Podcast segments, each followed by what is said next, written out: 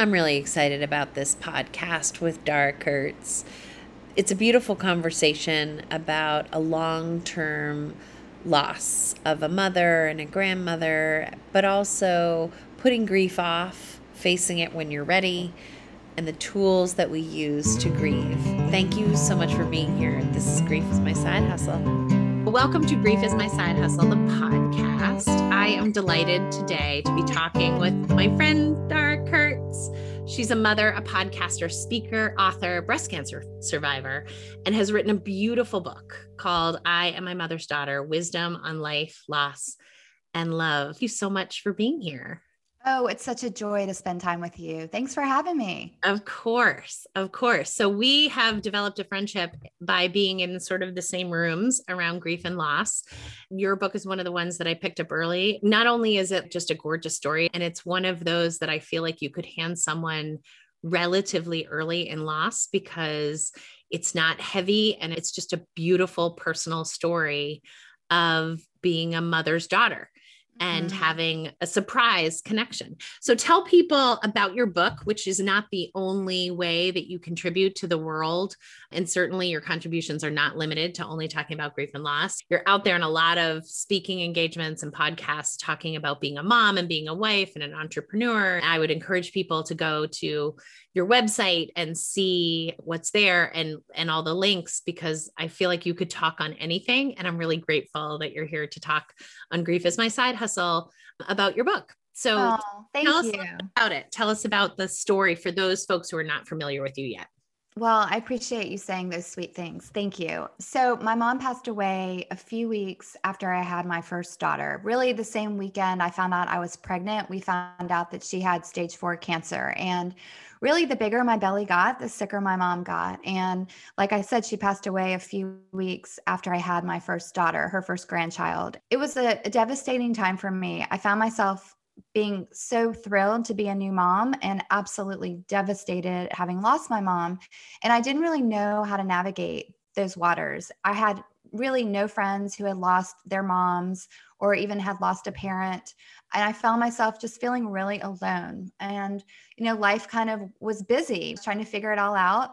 And life just sort of kind of went on. I went back to work. At the time, I was a financial advisor. And then we were blessed to have another child. But grief, I say, always followed me around like my, my shadow, because it was always there and could bubble up at just the slightest thing happening, the slightest remark, just a memory, just any type of trigger, and it could just all sort of come out. I did my best to sort of suppress it. I did my best to be the happy mom, and I put that in quotes, the happy mom that I felt like my kids deserved. And so just time went by. And then twenty years after my mom passed away, I found a bag of letters in my home that had been sort of stashed at the back of a drawer. And it was a Ziploc bag containing over a hundred letters that were written to me the first time I went to sleepaway camp at age nine until I graduated from college. And most were written by my mom and then my two grandmothers. They lived, I had them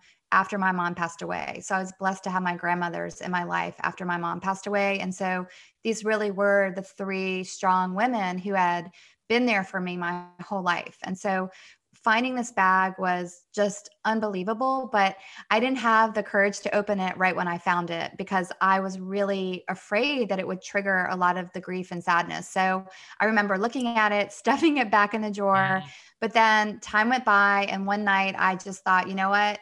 I want to open this bag. I want to hear from my mom and my grandmothers. And what happened next really changed my life. I'm not being dramatic when I say that. Like, it actually really changed my life, because I sat on the couch and I read the words from my mom and my grandmothers. I felt like I was having a conversation with them. I could, I could hear their voices. I could feel their personality, and I got a much needed dose of their timeless wisdom, but also I saw how much they valued life and how they never would have wanted me to let their deaths get in the way of any type of joy that I could create for myself. And so it really helped me sort of make peace with their death. And I was never planning on writing this book, but I just really felt like there was something there. I just started writing a few weeks later, and, you know, I'm so proud to have I Am My Mother's Daughter. And it was just such a joyful experience for myself. And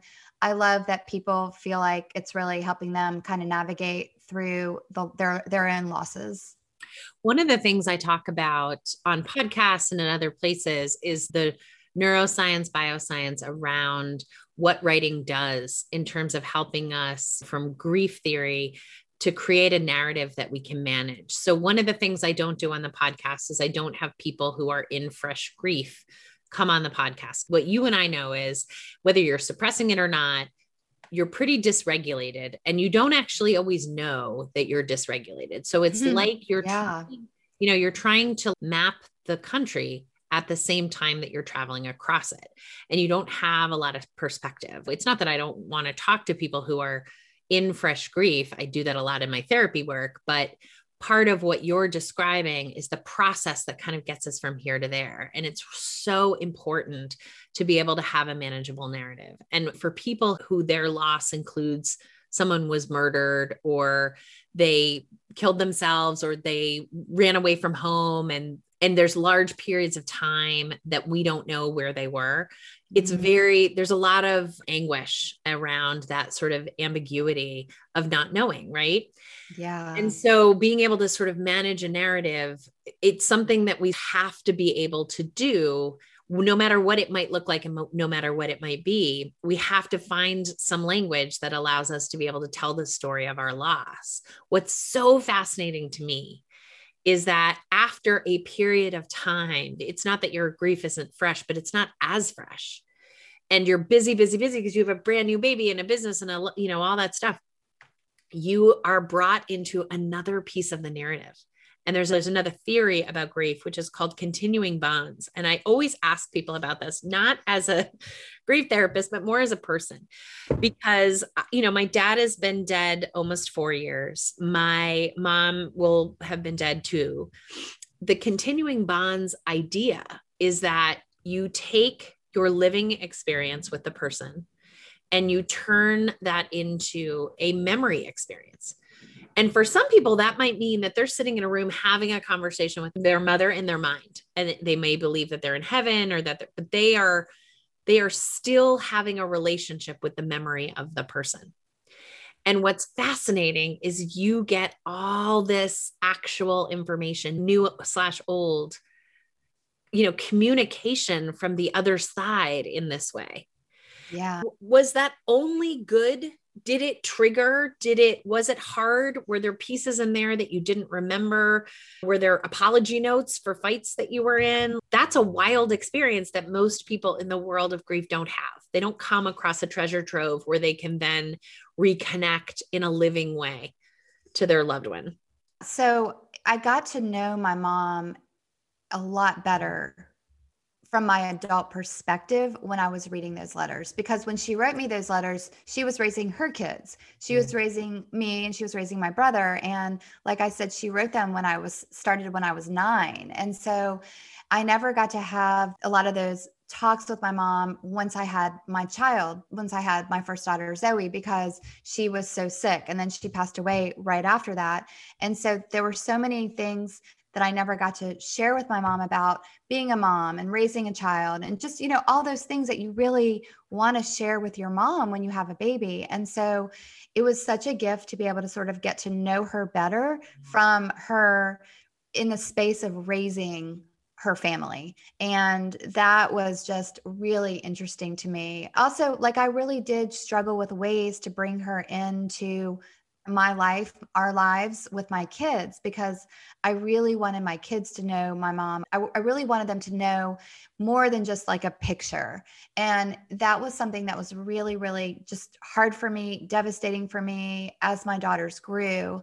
And so I really looked for ways that they could connect with her. And one of the ways we did that was my mom loved ice cream sundaes. Every year on the anniversary of her death and on her birthday, we would have hot fudge sundaes. And that sort of became a beautiful tradition, but also sort of a way to bring my mom into our lives. I looked for lots of different ways to do that as my daughters grew. It was such a gift to be able to get glimpses into the younger versions of my mom and my grandmothers when at the time they wrote those letters, you know, I was nine years old and then I was gradually growing, but I wasn't necessarily paying attention to a lot of the things that they said at that time, just because I, I was, I was a child, right? I was a teenager. I was, I was kind of in a different place. And so such a gift.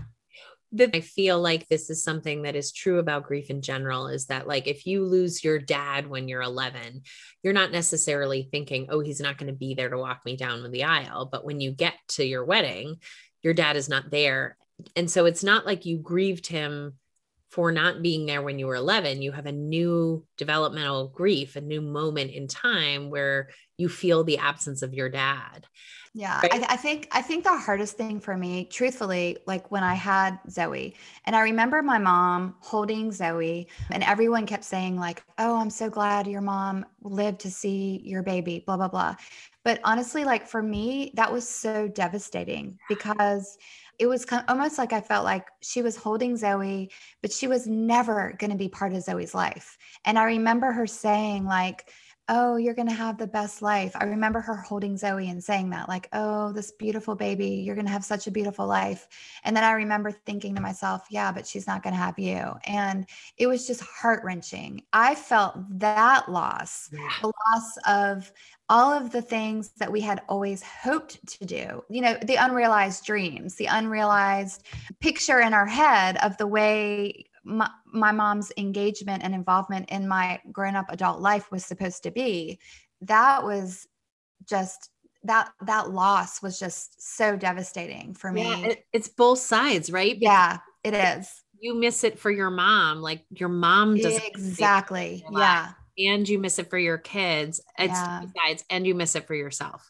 You want yeah. your mom, you want your kid to have your mom, and you want your mom to have gotten to do it. Truthfully, that's it. If I had to say what was the hardest part about all of it, well, it was, you know, it, it was all just so hard, but, but that to me was just so hard to make peace with. And it it really wasn't until I had this experience with the, the Ziploc bag of letters. And it was literally twenty years after her death when finally I was like, okay, I am ready to let go of the sadness and the pain. And I, I really finally hearing their words and getting a glimpse into kind of what they valued, I really realized they would never have wanted me to be stuck in grief. And I put that in quotes, but because I really was stuck in grief for a long time and I didn't see it until I sat down and wrote this book. You know, it's interesting that you talk about that concept, stuck in grief. Why is that person stuck in grief, or what is complicated grief? And I don't love to go into all the semantics of that, because I feel like some of that, it's just, if it makes you feel bad, get rid of the word. If it helps you, yeah. keep it. Yeah. But, but I really do understand what you're talking about. And I had a therapist point this out to me when I was sort of coming back to life after primarily grieving my dad. I had spent a lot of time with my dad in the hospital when he was dying. And I had just had a lot of that in my head, mm-hmm. a lot of the images of him. He had been this really big, robust man, and he was kind of immobile before he died. And so he spent a lot of time, like his body was shrinking and he, you know, he just looked yeah. unwell. Yeah. I watched him get unwell.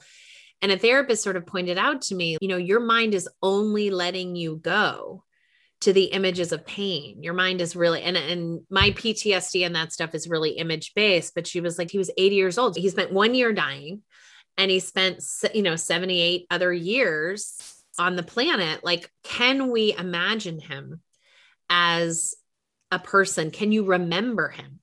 So first we did some memory. What was he like on this kind of a day? What would he do? And I actively kind of had to pull him back into my memory as an alive, dynamic, and not, I mean, I wasn't romanticizing him. Like sometimes he would yell and sometimes he was difficult, but it was a live, dynamic person. And then I was able to do that thing that continuing bonds asks us to do, which is like, imagine him in this scenario. I still th- see things with my mom and dad. I was talking on a podcast earlier today with an author, Jessica Dulong, who wrote a book called Saved by the Seawall. And it's about the boat rescues on nine eleven, which I didn't, had known anything about. I didn't know that there were all these boats in the harbor in Manhattan that rescued five hundred thousand people. My mother would have died to read that book. She would have died to have known about that story. My dad would have loved that story. So I can imagine a conversation now that I would have had with them about discovering this book, discovering that I knew the author, interviewing them for the podcast. It would have been hours of delightful conversation with my parents that I don't actually really need them here for to know what that conversation would have been. But there was a period of time where I wouldn't have even been able to think about that because there was this hard stop in only the pain of them. I, I could really only focus. And, and the way I describe it is like, I can't see past my own hands. Mm-hmm. I totally get that. Yeah. yeah. Where I just couldn't think of them as present day or what they would do in this moment because I was not done feeling the loss of them. Mm-hmm. And, yeah. you know, I have been very intentional with like exercise and meditation. And I do not mean to make myself sound like a saint. I mean, intentional and also failing at mm. exercise and meditation, writing, a lot of talking, therapy in order to get from here to there. Other than the writing for you, because again, you had such little, little ones running at your feet. What else has been significant and important in terms of the way I describe it as grieving as an action, grieving as a verb? Yeah. So to be completely honest and transparent, which, you know me, I'm always honest and very transparent. I didn't do a lot of active grieving right when I had my daughter, Zoe. I threw myself back into work and then I had another child. Like there was no active grieving going on around here. It, you know, I think what it was, was actively trying to not grieve was probably what I was doing. I don't know the term for that, but yeah. I mean, suppression, grief, yeah. suppression was what was happening around here because it was painful to think about. And I, you know, and I don't judge myself for the way I handled it at the time. I did the best that I could, but I spent a lot of time not giving myself permission to actively grieve, like you're saying. So, so when you don't give yourself permission to do that and you don't do the work, then time just sort of goes by and you sort of get used to living a certain way. And I think that's really what happened. I just do want to say that seven years ago, I went through breast cancer. And so after, and I'm so lucky and so blessed and all the things, but it was a really hard time for me and for my family. And after that experience, I started doing a a lot of work on myself. And I do feel like, you know, I did sort of start opening the door to being more intentional about letting myself actively grieve and even figuring out what that even meant, but I'm really focusing on a lot of self-care. And, and so I'm not the person that I am today. I'm not the same person when I found this bag of letters compared to who I was. I'm a much more joyful, happy, you know, joy seeker kind of person after having gone through that experience seven years ago. And so, and we can talk about a lot of the self-care things that I do if you want to go there, but I, I feel like that was really, I was in a space where after I found these letters, I, I was already so much further, further along than I had been before I went through breast cancer, because that was a huge trigger for me. Yeah. My mom had skin cancer. She had a form of melanoma and that's what she passed away from. There was nothing more devastating for me than when I was forty-two, hearing the words, you have cancer, because it took me right back to that little twenty-eight year old girl who heard her mom had cancer and all of the thoughts and all of the feelings that I had experienced and really hadn't worked through. I remember just being on the table and this amazing doctor was doing the biopsy and he was saying, Dara, you know, you really have to prepare yourself. This is breast cancer. And I was just sobbing, saying like, this can't be cancer. This can't be happening to me and my family because I know what it feels like to be a daughter in the world without her mom. And that cannot happen to my daughters. And it was just heart-wrenching and devastating for me. I'm glad you circled back because those were my next questions. Like, what is it like to be without your mom when you're in that scary place? And also to, to have a form of the same kind of illness that took her from you. I think as parents, what we're always trying to do for better or for worse is protect our children as much as possible. And I think the most helpless that we ever feel is when we can't protect them from something that is ours, that is going to impact them, right? It's blindingly devastating. The treatment facility that I worked at in Tennessee has a motto to it, which is trust the process. And I think part of what part of what they're, you know, doing is marking also that life doesn't always make sense and that we have to live it. But I think also the unfolding of coming to understand and know things when our system is ready for it, right? It's impossible to sit down and have all of the feelings when you are breastfeeding a baby or are up all night with a toddler. Our bodies, our systems have their own ways in which they're going to try to help us navigate. And I think we think of suppression as this like, oh, suppressed feelings, but actually dissociation, suppression, those are amazing tools. Yeah. And, I, and, it cope, and it was a coping mechanism for sure. Absolutely. That's what I mean. Thank God for that. I mean, there are yeah, certain traumas that people, for sure, but they would never survive if we didn't have that way of putting a barrier between us mm. and them. Yeah. And while we would never say that we're happy about breast cancer, the process of having to face mortality, and now you're the mother, not just the daughter, that cracks open mm.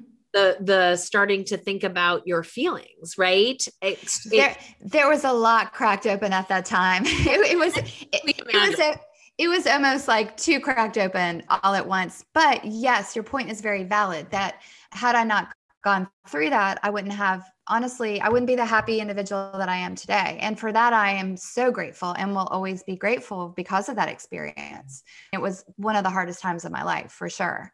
But, you know, hard times, we go through things and we, we learn and we grow, and getting to the other side of that, I mean, that's been such a joyful blessing for me. And that's why I try to use my experiences to help other people, mm-hmm. because I feel like twenty years ago when my mom passed away, we weren't out there talking about these types of things.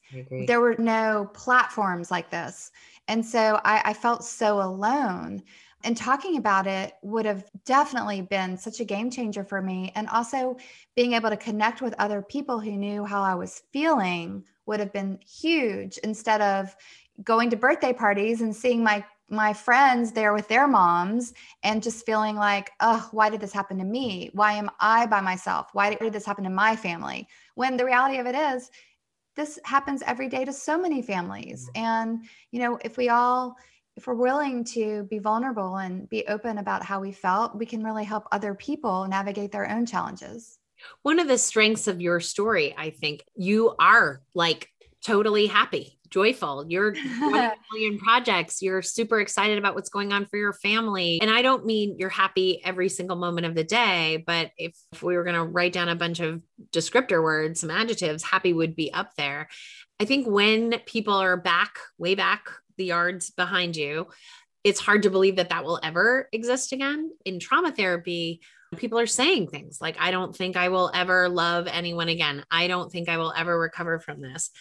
And that's also what people are saying to them. Like, oh my God, I don't know how you could get through it. I never could. And yet one of the things that I say to people all the time is, I know everyone feels that way. And then everyone does. I love that you said that. Yeah. Because it's so true. You know, when you're going through it, you feel like I'm never going to get out of this space, because your, your, your, your vision just is so shallow and so stuck in that space. You just can't ever even imagine climbing out of that hole because it's just so encompassing. But right. that's it's, such a beautiful message to give to people who are listening to this, that you are going to be okay and you will get through this and you can be happy again.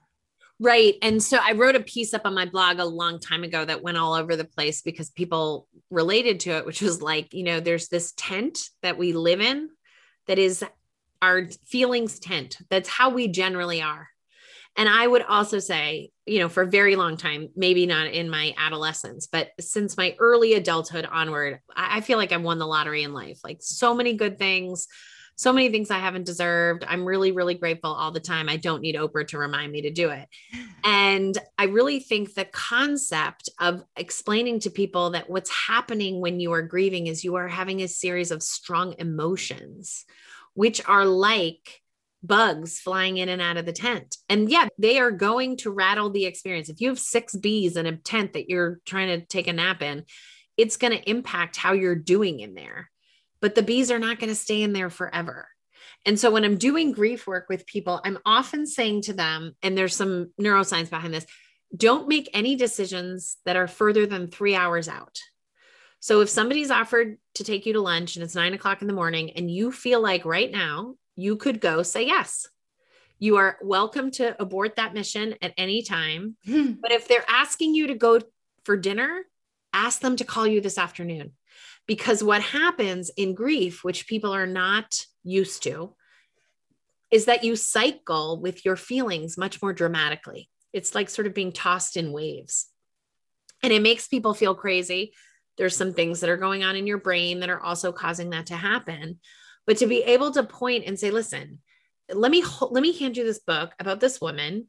She lost her mother just days after her baby's born. She, you know, has breast cancer without her mom. And like her description, her story about herself is one of gratitude. Mm-hmm. You have to, yeah. you, a lot of the books that I threw across the room after my dad died, I threw across the room because I was like, fuck you for having mm-hmm. a good experience, finding meaning, being able to believe that your mother's in heaven, whatever. I'm not there yet.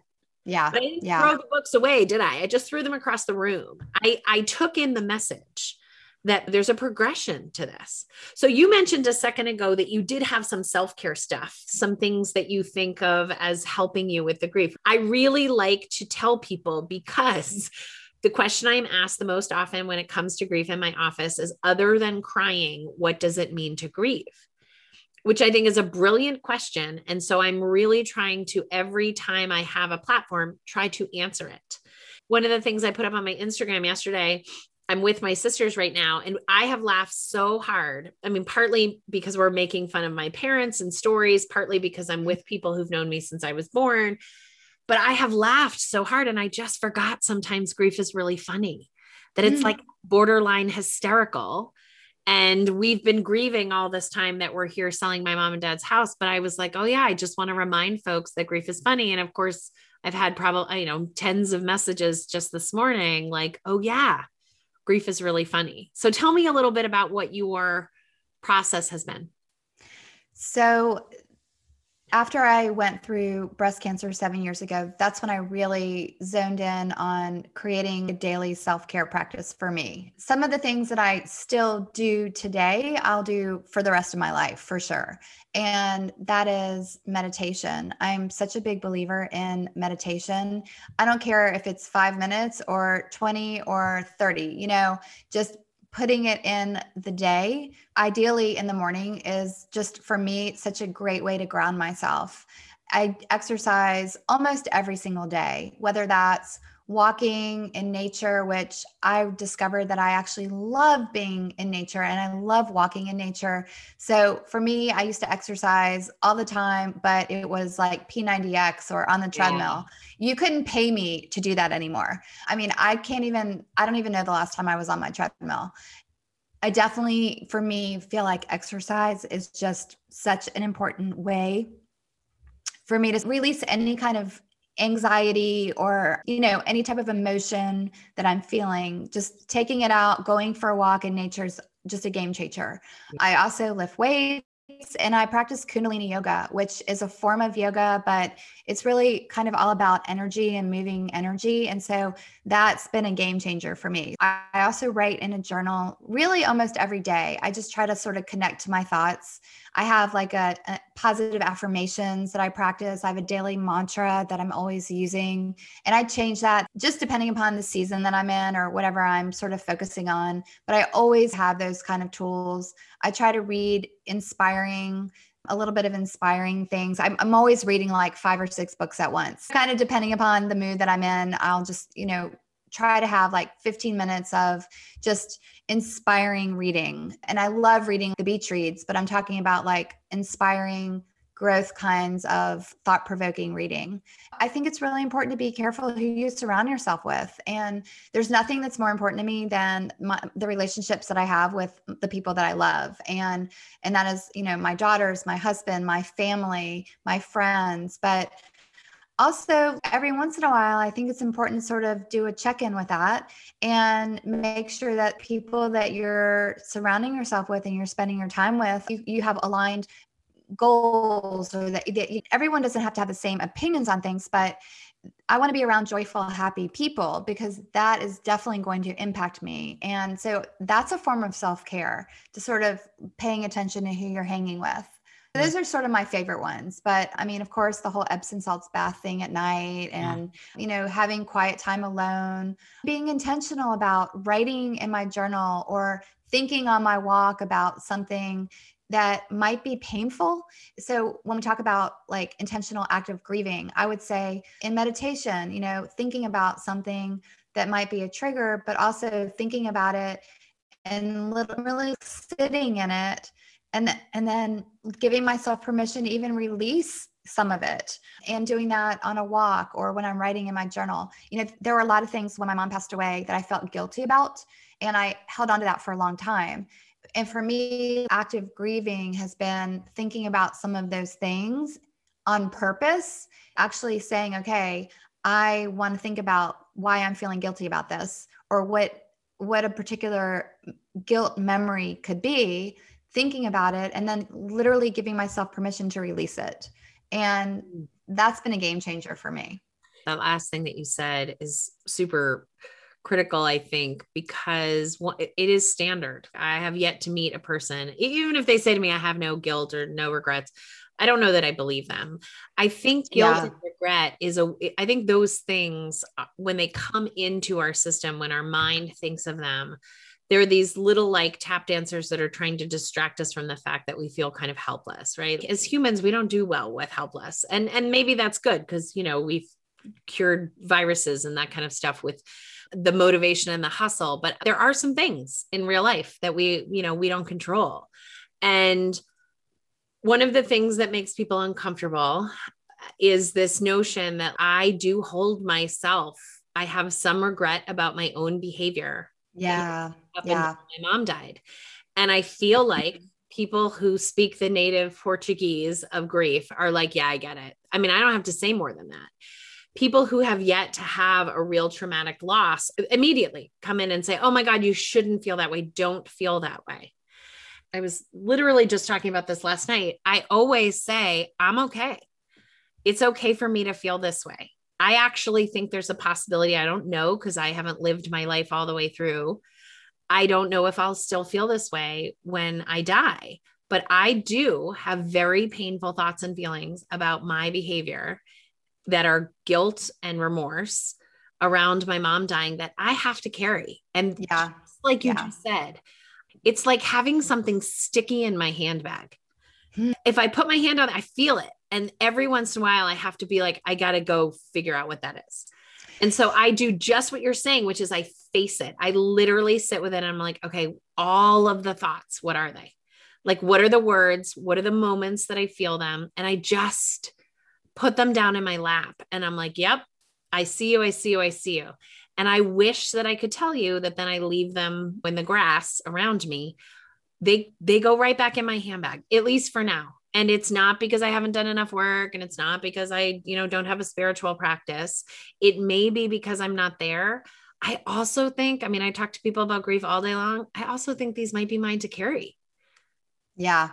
So for a long time, I did not want to sit with the guilty thoughts. I didn't want to sit with the things that I should have done, that I could have done, blah, blah, blah, because it made me feel uncomfortable and it made me feel bad. And it was hard for me to resolve them because my mom wasn't here to resolve them. And so I didn't know what to do with that. And so I just sort of tried to push it away. But what I have learned and what I've realized is that giving myself the space to say, okay, I'm actively going to think about this particular conversation, and I'm going to feel all the feels associated with that conversation. It does help. For me, it really has helped release a lot of it. And, and I also recognize that, you know, I did the best that I could at the time. And one conversation or a few conversations or the way we handled a few situations does not define a relationship. And, you know, I was a great daughter. My mom and I couldn't have been any closer. And so I know that she would never want me to be laser focused on a few conversations or a few actions that I feel guilty about. I mean, it's just wasted energy for me. But I didn't realize that until I sat with it intentionally. And it's uncomfortable, right? It doesn't feel good to not feel good, but that's how you really get through it. And then maybe the next time I have the thought and it pops into my head about the same conversation, and then I sit with it again and I release it again, maybe it gets a little bit easier. And maybe the more time that goes by, it doesn't pop up as much. Or if I sit with it, I don't have to sit with it as long because I'm working through it. And so I feel like for me, there are a lot of things that I have felt guilty about that really don't trigger me anymore. Because you know what? At the end of the day, I did the best that I could. I give myself, you know, I give myself a break. I love this piece of the conversation, and you are always so frank, which I'm so grateful for. I think part of what is true about regret, I had a client years ago and his daughter had a terrible substance abuse problem and it ultimately overdosed. And he had terrible, terrible, terrible regret and blame. And as you can only imagine, any parent would. And what he really experienced was, and I appreciate this differently now, having lost my mom, people saying, oh, you can't focus on that. It's not your fault. There's nothing you could have done. She had an illness. And they meant it in a loving way. But what he experienced was being minimized. That that was exactly. a part of his pain, right? A part of his pain was that he had to blame himself. And I really, I think about him a lot because I appreciate it differently, because one of the very first thoughts when my mom died for me was that it was my fault. I remember hours later in the day seeing an incredibly dear friend of mine. And I said to her, you have to let me say this out loud. Mm. No one will let me say this out loud. Please just let me say it. And so I said, I think it's my fault. And she took this deep breath and said, I am so sorry that you feel that way. And I won't take that from you. I won't yeah. take it. I'm not going to try to take it, but I am so sorry. And, and what it reminded me in that moment is that to have regret is another form of pain. The same way that I'm, if I miss my mom on her birthday or Mother's Day, that's a pain. To have regret about my own behavior because I can't do anything about it now. It was a random week that becomes permanent. Right, right. That, right? That. It's, a, it's exactly. a random thing that becomes permanent. That, that yeah. if I were to show up for myself with compassion, I'm so sorry you didn't get, you know, one time I went to a play and stood in line because I wanted day of tickets. And I was the only person, you know, I was the last person in line that didn't get a ticket. It was the guy in front of me yeah. got a ticket. I remember the guy turning around and saying, I feel so bad for you that you didn't get a ticket. You know, he got one, I didn't. And I was like, thank you. I feel really bad for me myself. It was just a ticket, right? I had stood yeah. in line. I had wanted to go to the play. I wasn't going to go to the play. No big deal. But this is a little bit like that, which is like when you send a compassion to yourself about the fact that you have to feel this way, not that you're doing something wrong in grieving this way. You shouldn't feel that way. I do feel this way. That the compassion, I think, sometimes helps it melt and soften a little bit. Absolutely. I, I write about this in my book about, I mean, I, if I had to say the biggest thing that I felt guilty about was a conversation that I had when I was sitting in the hospital with my mom, and the doctor came in and my dad wasn't there. I was there by myself with my mom, and the doctor came in and basically said that the brain tumor that she had was inoperable and they basically couldn't do anything. And they could keep her alive until I had the baby. That's basically what they said, but that, that was it. Yeah. And then he left. And I remember literally hearing those words, and they had just delivered a tray to my mom with lunch. And the only thing I remember, she turned to me and she said, I feel a little bit sad. I, I'm, I'm very sad about this. Let me just take a moment to feel sad or something. It even hurts my heart just to even talk about this. But I remember saying to her, Dad will be here soon. He'll know what to do. Why don't you just eat your brownie? And like that conversation, that conversation has played out for the past over twenty years in my mind, because I feel guilty about the way I handled that conversation. And I have, I wish that I had said certain things and, you know, blah, blah, blah. You, you get it. You, you can see what, what yeah. I could have said. But, you know, at the end of the day, I handled it the best way that I could at the time with where I could go at that time. I mean, I had just been delivered really devastating news right. for myself as well.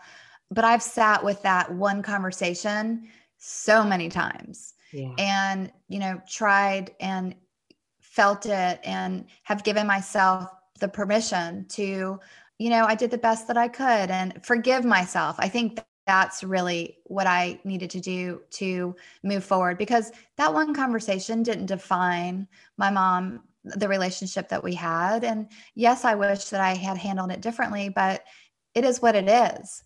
And staying in that space, I remember driving home from work so many times or going on a walk so many times. And that was what was playing over and over again in my mind. It wasn't all of the beautiful memories that I had of all of the amazing things that I got to do with my mom and blah, blah, blah. It was those types of conversations that just kind of got stuck and then kept playing over and over again, like a broken record in my mind for years. Yeah. And I think until you're willing to be intentional about sitting and holding space for shitty types of situations and giving yourself a pass or a break, it's really hard to move forward because they're going to just keep popping back up. I can feel that story again, hearing it, because I, you know, I think those of us that are grievers have similar, you know, not the same. I think everybody would say, I don't want to have to feel this way. I don't want to have to ruminate on this idea of this conversation that I had with my mom. And my listeners know that one of mine is that when I, when my husband called me to tell me that my mom had died, I was standing in this parking lot with like a, a minivan idling was on with a bunch of kids in it.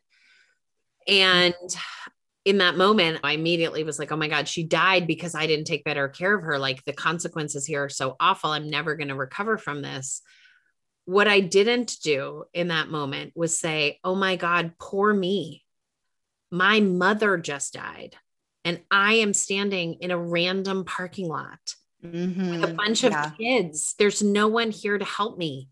I have to navigate this. And the kind of therapy that I do, part of what we talk about is like, what, what part of your system was trying to take care of you in that moment? And there are those of us that have a very strong sort of critical part that comes in and says, let's focus on what you did wrong here. Let's, let's focus on how you handled this situation. Let's focus on what you could have done differently, because that part can distract you and keep you focused on that. You don't have to go behind him where, where I now do, which is like, oh my God, I feel so bad for myself. The way that I learned, I mean, I already kind of knew because my body had sent me the signal, is this disgusting broken down parking lot with a, you know, a, a minivan full of kids. And I was an hour away from my house. Like I look at that and I'm like, oh my God, poor me. But I needed, before I could really touch the pain of that, God, I just needed some help. Like, and I have people to help. It was just one of those moments. It's not as though I was so isolated. Like my husband was an hour away with my mom's body. My brother was an hour away at his house. I was the person that was in, you know, the parking lot. That way that our system sort of shows up sometimes with criticism or wants us to focus on something, to me almost feels like those sleight of hands in a magic show where the regret says, we can do this. We can use this tool of you blaming yourself or being disappointed in yourself forever. We have it forever. We can do this forever. Exactly. Yeah. But in order to not do it forever, we have to be, can you just step a little bit to the side so I can see what you don't want me to see, which is I feel terrible for myself. Because imagine that moment, right? You're sitting in this hospital room. Your dad's not there to support you or your mother. And you hear the most devastating news that a daughter could hear. And that if we were going to script a play, we would send somebody in to hold your hand. Never mind your mom, but to hold your hand. And I think that's where those regrets come from, is that we can't touch how painful that there's so much pain. We have to titrate it out. And eventually, and I do think sometimes we really have to work on it. We can get the vice grip to loosen. Mine is loose. I have a lot of compassion for myself and both and, I still will always wish that I had done and said and been different. And I just think that's part of the grief. I think that's part of the grief story. The way that you tell that is, you know, again, you have a lot of years on me in terms of navigating your loss with your mom, and to know and see that that still brings up pain just talks to that power that everyone needs us to say, because we need so many more voices saying, listen, this kind of loss, profound attachment loss, it imprints your life for the rest of your life. It is not a take three days off work and go back to work normal situation. And it never, ever will be, regardless of how we in Western cultures want to like pathologize it. It just never, ever will be. I actually love that there were a lot of people that were around me there to support me right after my mom passed away. And then they leave, and then the house gets quiet. And then I came back to North Carolina, and then I had a brand new baby and I was alone. And then what do you do? Where do you go then? And that, those are the moments that I feel like these types of conversations and these platforms really help people, because it's in the quiet times when the grief really starts to surface and bubble up, and we don't know what to do or where to go with it. So I think talking about it and having open and honest conversations, and to show I got through this. My mom was my person. It was devastating, and I'm okay. I got through this. I'm a really happy person. I miss my mom every day, and I'm still a really happy person. You know, I think that is empowering for other people. It's empowering to other people. It's empowering to our kids, and it's just necessary. I, you know, one of the things with COVID and the significant amount of not just loss of people's lives, but just loss and loss, you know, loss of weddings and vacations and graduations and jobs, sure, houses, sure. And homes and security and safety. You know, one of the things that I think about that all the time is we have the opportunity right now to shift this conversation, and mental health professionals and people like you who have taken this and said, this is the platform that I'm going to continue to talk about.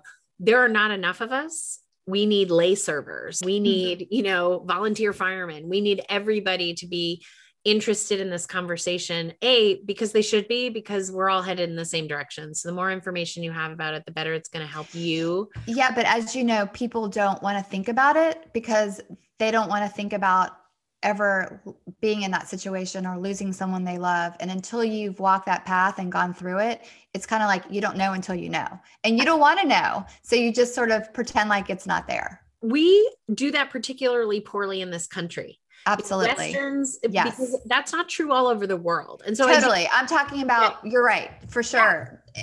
Westerners. one hundred percent. Yeah. And, and so the part of it is like, wow, you know, if I were going to write a big op-ed in the New York Times, and there mm. have been some good ones, that's what I would say to people is, yes, while you're doing all of the things, also add, and we're able to do this. Like, think of all the people who sold out all the anti-racist books when they understood, like, we're all going to go down. If we don't do, if we don't all do this better, if we don't mm-hmm. all educate ourselves, this is not about, you know, who, who is experiencing racism. We are all experiencing racism. We've got to get on this. There's an opportunity here for people to look at grief and the way that we treat it as a culture and shift it a little bit. I have your book. I give out your book. I think it is one of the ones that offers that. Just, you are so plain spoken. Your writing is so easy to connect with.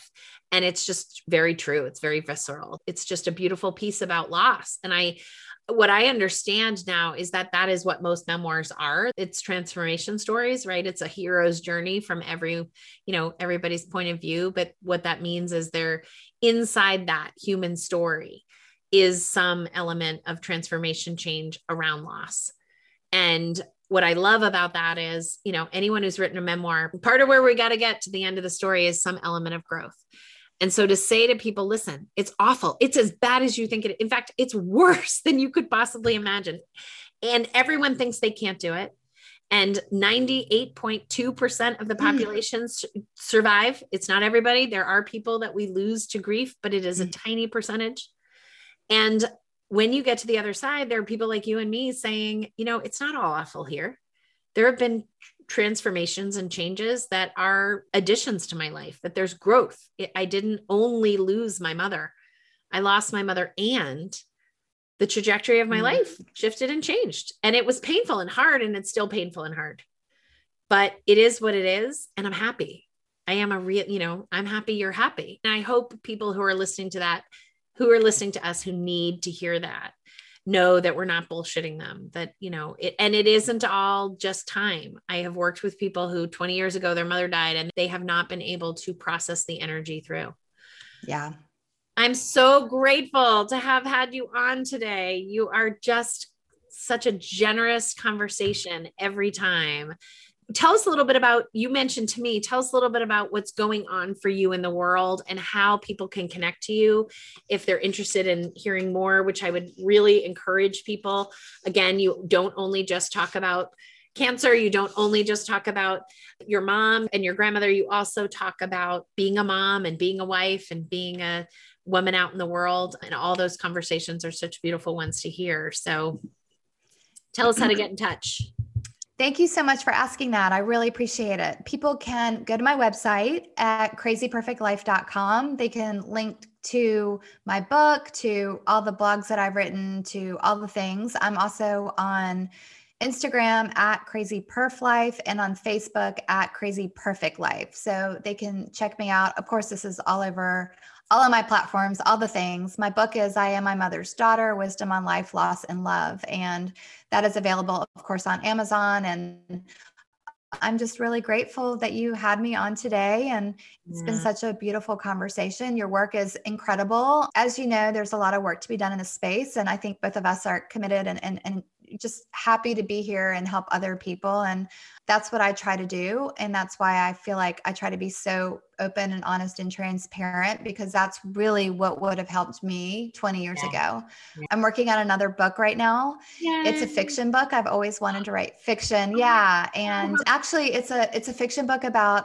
a mother and daughter. Shocking. It's, it's the voice of a mother and a voice of a daughter. And it kind of goes back and forth as they navigate all the challenges that they face, but it's a lot of fun to write. And I have two daughters who are now twenty-one and eighteen, and I'm just trying to just spend as much time with them as they will give me, as they are willing to, to share with me before they go back to college in the fall. My, and then I'll be an empty nester. And then my husband and I are kind of like, you know, we've got a lot of things that we're really excited about. So we're just going to stay in the gratitude space always. Well, I'm going to follow your conversation because I am very interested in how people navigate that next stage of life. My kids are littler, but I hear about it a lot, and I know it can be bumpy, and I know it can be beautiful. So I will be eager to hear more about that, but I'm so excited to hear about your next book. That sounds like a blast. I know we're going to stay connected and oh, of course. But yes.